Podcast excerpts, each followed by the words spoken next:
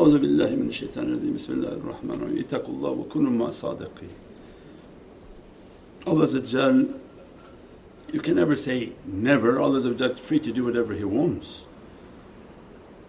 There's an exception that Allah can guide whom He wants, however He wants, but the rule that Allah has bestowed upon us from Allah to Sayyidina Muhammad from Prophet to ulul am is have a consciousness and follow truthful servants, truthful in their deeds and in their actions. And to follow them is a physical guidance through a treacherous and dangerous path of unseen realities. So then they describe that if the Grand Canyon which in, in the Americas is a immense valley miles deep, horrific to look at and then there's a trail to get on and walk down. If you walk it most will fall off the edge out of the fear of heights and what they're going to do now or they'll freeze. So they actually put you on a donkey and they blindfold you and then the donkeys go down because they're not scared, they're trained for that.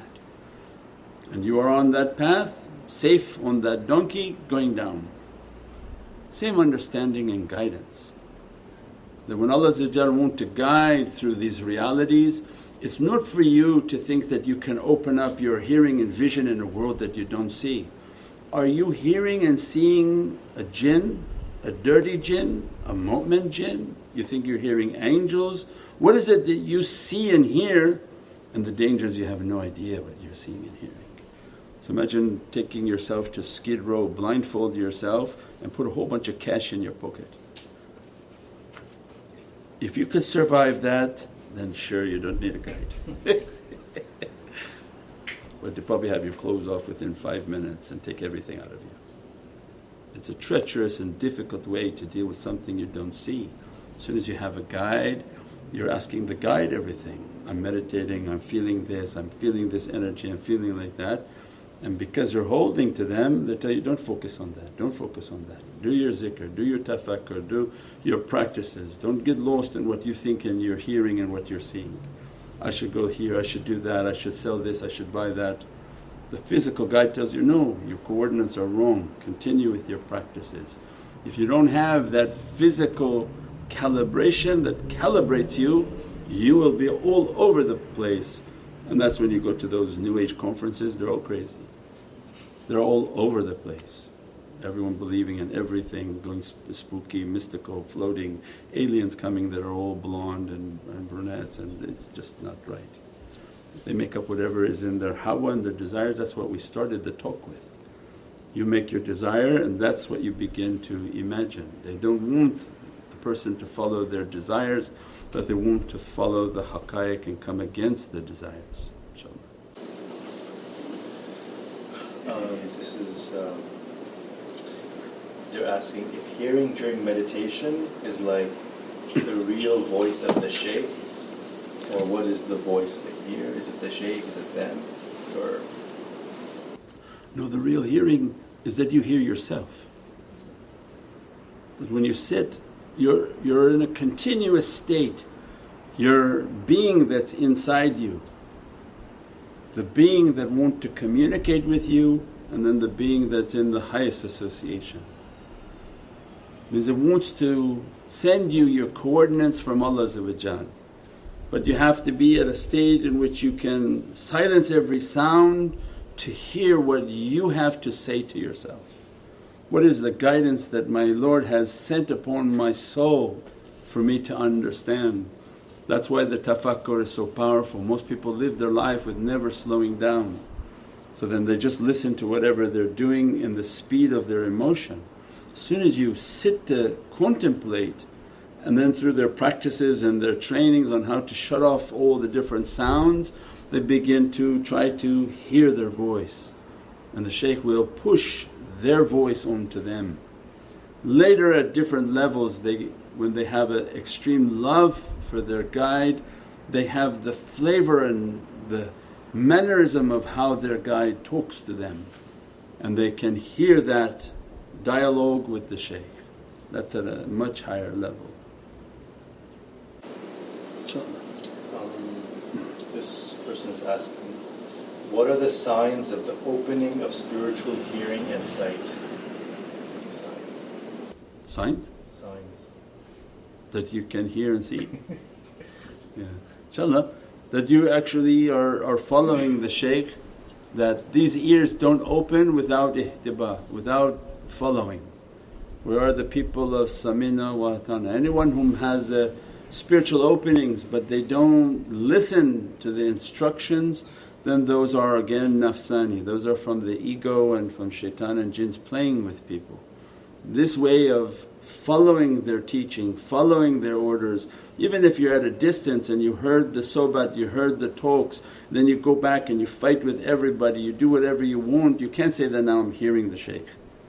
The hearing of the shaykh or hearing of, of inspiration is when Allah is pleased with the servant and they came against and they come against their desires and they begin to listen to their inspiration. The inspiration of the soul is always a difficulty against the body, not the inspiration of the nafs that go and tell this person this, go correct this, go say like this to somebody. But when you hear from your soul means go pray 20 rakahs right now, right now. Go read your Dalail Khairat, go give whatever's in your pocket to that person over there. Everything that hard upon the soul, upon the nafs coming from the soul. That level then they begin to hear and they'll hear the inspirations that are coming into their, their heart of what Allah wants from them to them. Then they begin to get heated up and they feel heat coming upon them and slowly slowly the kashf that Allah begin to open different visions within their heart of inspirations and visions. InshaAllah. Um, what should one recite for protection from any evil spirit or shaitan during meditation at night and to remove fear also from the heart? Yeah, we have uh, a protection against evilness that if you go to the website or to the app that you click on the meditation or even in the search engine that protection against evilness it's a whole system. Means that you, you learn to the tafakkur that you keep your wudu at all times, that you keep yourself covered, you enter the teachings of meditation and tafakkur, that you've been taught how to make madad. Everything you're doing is a madad. As soon as I sit, I'm asking support, I'm asking the support of all my teachers all the way up to Sayyidina Muhammad I live and die by that understanding, always in a state of madad, always in a state of madad. Then they learn from them and read all of the different recitations, keep themselves in a state of wudu and then they sleep. When they sleep, they sleep with their head covered, their body parts are covered and they sleep in a state of wudu and they try not to break their wudu unless they have to get up, wash again and then enter into the wudu. Then there's ayat al-Qur'an al-Kareem, 4 falak, 3 nas, 2 ikhlas and one ending dua that's on that article of wickedness that it adds to nine. They recite and blow upon themselves before they sleep. And then there are other du'as on that article if they're experiencing more and more energies. As soon as they enter into their tafakkur and contemplation, they may have many dreams in which they are trying to defend themselves. Because now the shaykhs want to test that are you trying to defend yourself with yourself or you're calling upon madad? If you're not making the madad then there's still something wrong in what you understand. You think that you can fix the problem instead of asking for the madad and support of Allah Sayyidi, can we get guidance on any matter from shaykh through meditation if we live in a different country? And also, how can we recognize if it's guidance from the shaykh or whispers from the shaitan? Yeah, the meditation is not is not for the guidance at that level. That's at a much higher level. That's you know that's when your whole cellular network is running. You're talking about the introduction to meditation by connecting your heart, making your muraqabah, and you're doing your awrad. So you, it's already written awrad by authorized by the shaykhs and all the grand shaykhs. You recite the awrad, you make the meditation, you make the zikr of Allah enter into a state in which you can get your heart to feel the energy that's coming, that the shaykh is in front of you, that I'm nothing, I'm nothing, to make yourself in a state of being nothing to enter into the muhabbat and the hudur and the fana. So it means all these things that have to be accomplished and then as far as actual guidance from the articles, from the talks, a lot of the questions that people have probably answered before they even ask them because the guidance is what comes to your heart is like a signal being sent out. It's their responsibility to begin to sort of answer that signal. So the guidance is coming by the sheer amount of talks and lectures and, and SoundCloud and every format imaginable. Anything specific to a life choice then they can email the society or the shaykh that they're dealing with. They email and say that I have a specific question but the guidance is on a day to day, the talk gives us the guidance, oh I shouldn't fight with anyone, I should be following that. Did you follow that?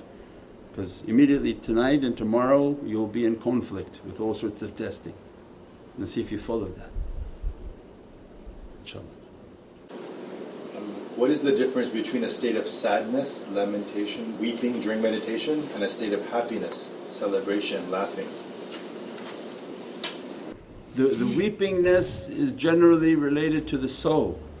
When the proximity of, of a holy energy begin to enter near the soul, there's a tremendous amount of weeping because of the proximity of that Divinely Presence through that soul. If the soul of Prophet comes, immediately all crushing and crying and crying because of the soul's reality in the immense understanding of how it knows it's done everything wrong. It's not like the nafs to be proud.